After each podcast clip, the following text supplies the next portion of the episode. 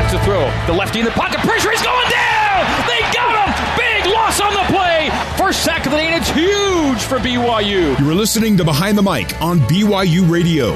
Now back to the voice of the Cougars, Greg Wrubell.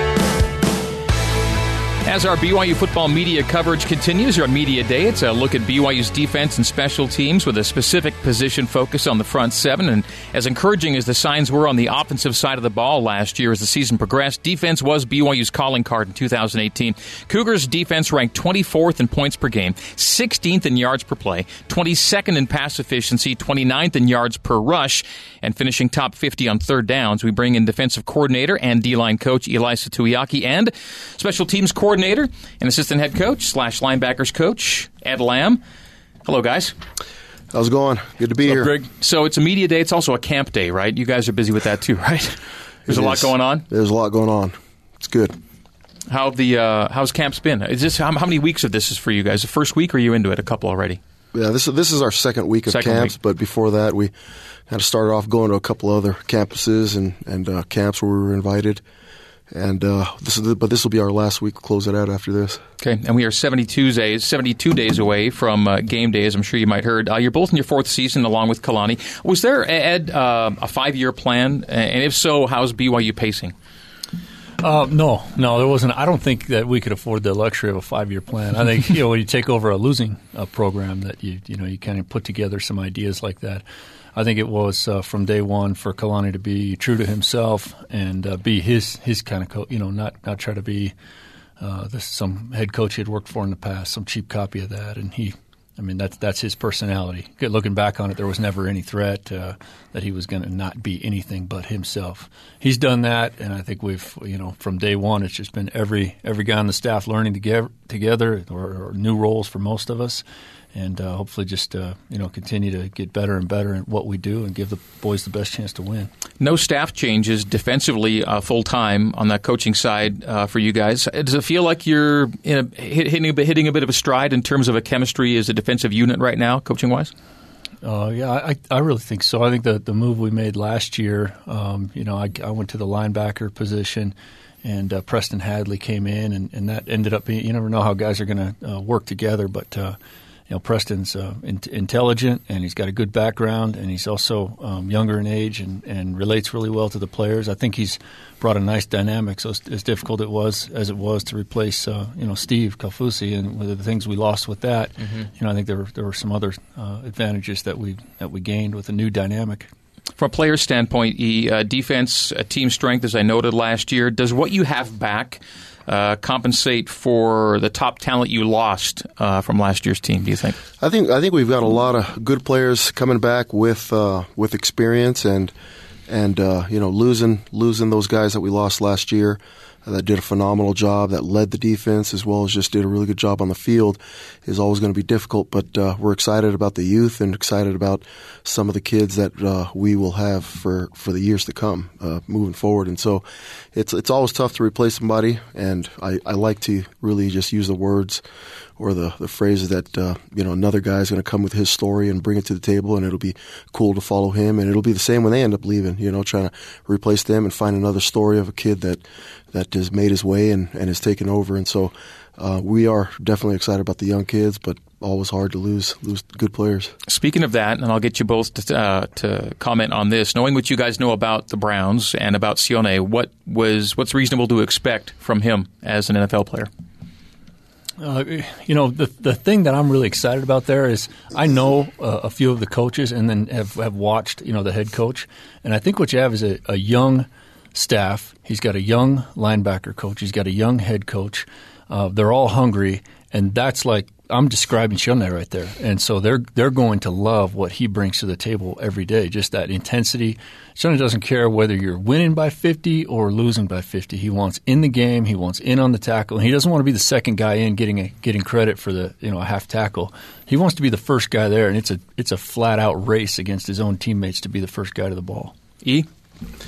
Yeah, I, I think he's it's a it's a great fit for him. Um, all the reasons that, that Ed brought up and uh, I, th- I, think that staff is really just going to love him the way that he is and and the way that he plays, the intensity he plays with, and he's a he's a kid with his head on his shoulders the right way, the right way right now, and he's uh, you know focused and, and determined. I love what he's going to be for those guys. Okay. Before we get to your position groups, uh, one of the old school NFL D coordinators from back in the day, Fritz Shurmur.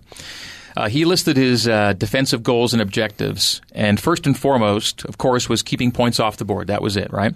Uh, you guys agree on that, I'm sure. Uh, then he listed a few other goals, and maybe you could each weigh in on which of these might be the most important to you.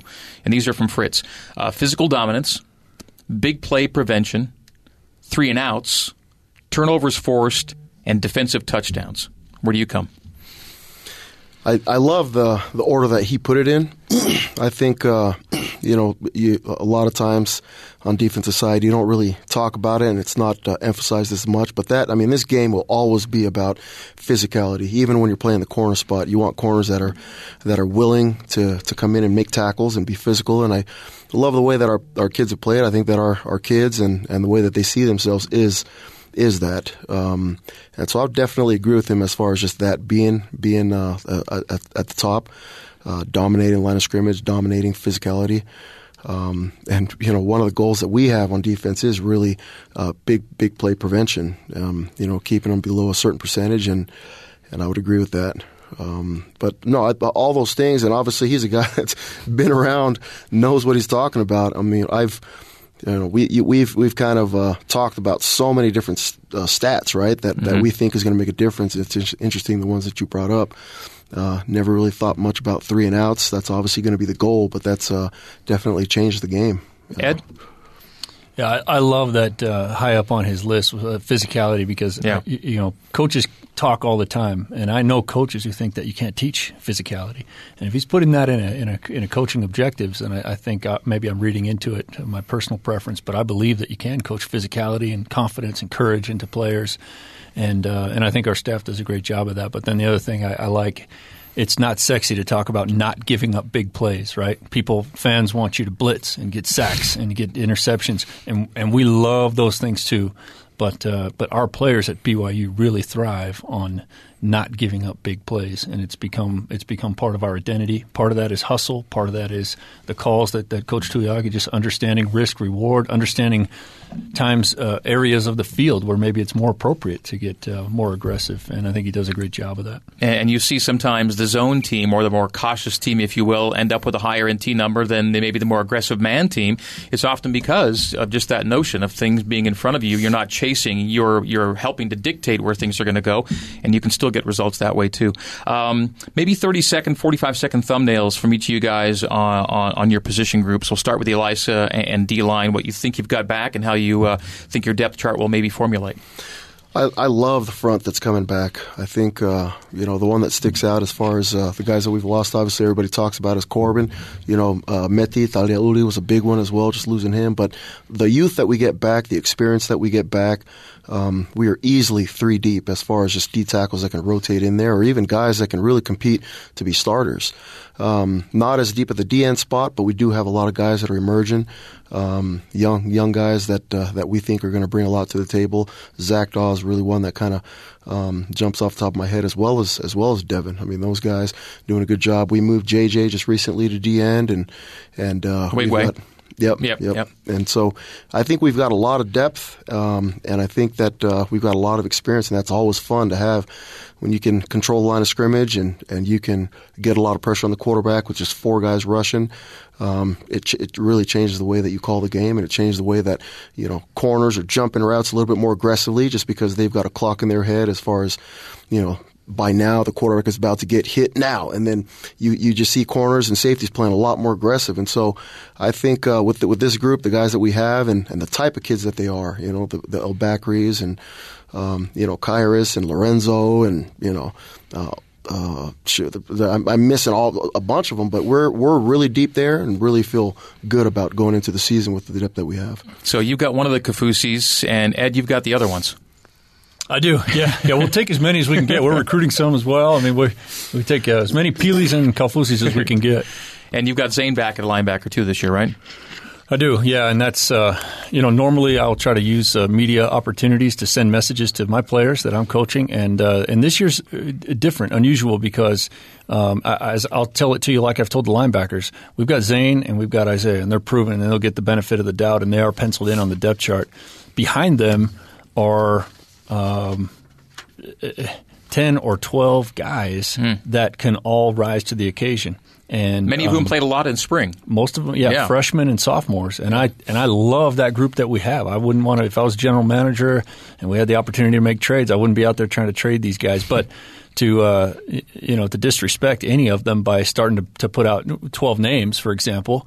I just I just would rather let it work itself out. Let it compete it out, right? Yeah, exactly. And then you'll you'll be hearing some names, and and I, and I think a lot of them because that's the best type of defense is when you have multiple guys that can play and everybody stays a little healthier and a little more fresh. Sounds good, guys. We'll see a lot of you in the season to come. Thanks for coming in today and sharing part of your day with us here on Media Day. Appreciate it. Thank Thanks, you. Greg. All right, coaches Ed Lamb and Ilaisa Tuiaki. Coming up next, the executive director of College Football 150, Kevin Weiberg, and ESPN senior writer and editor at large for CFB 154 ESPN, Ivan Maisel. That's next as our Behind the Mic with Greg Wrubell Media Day coverage continues right here on BYU Radio.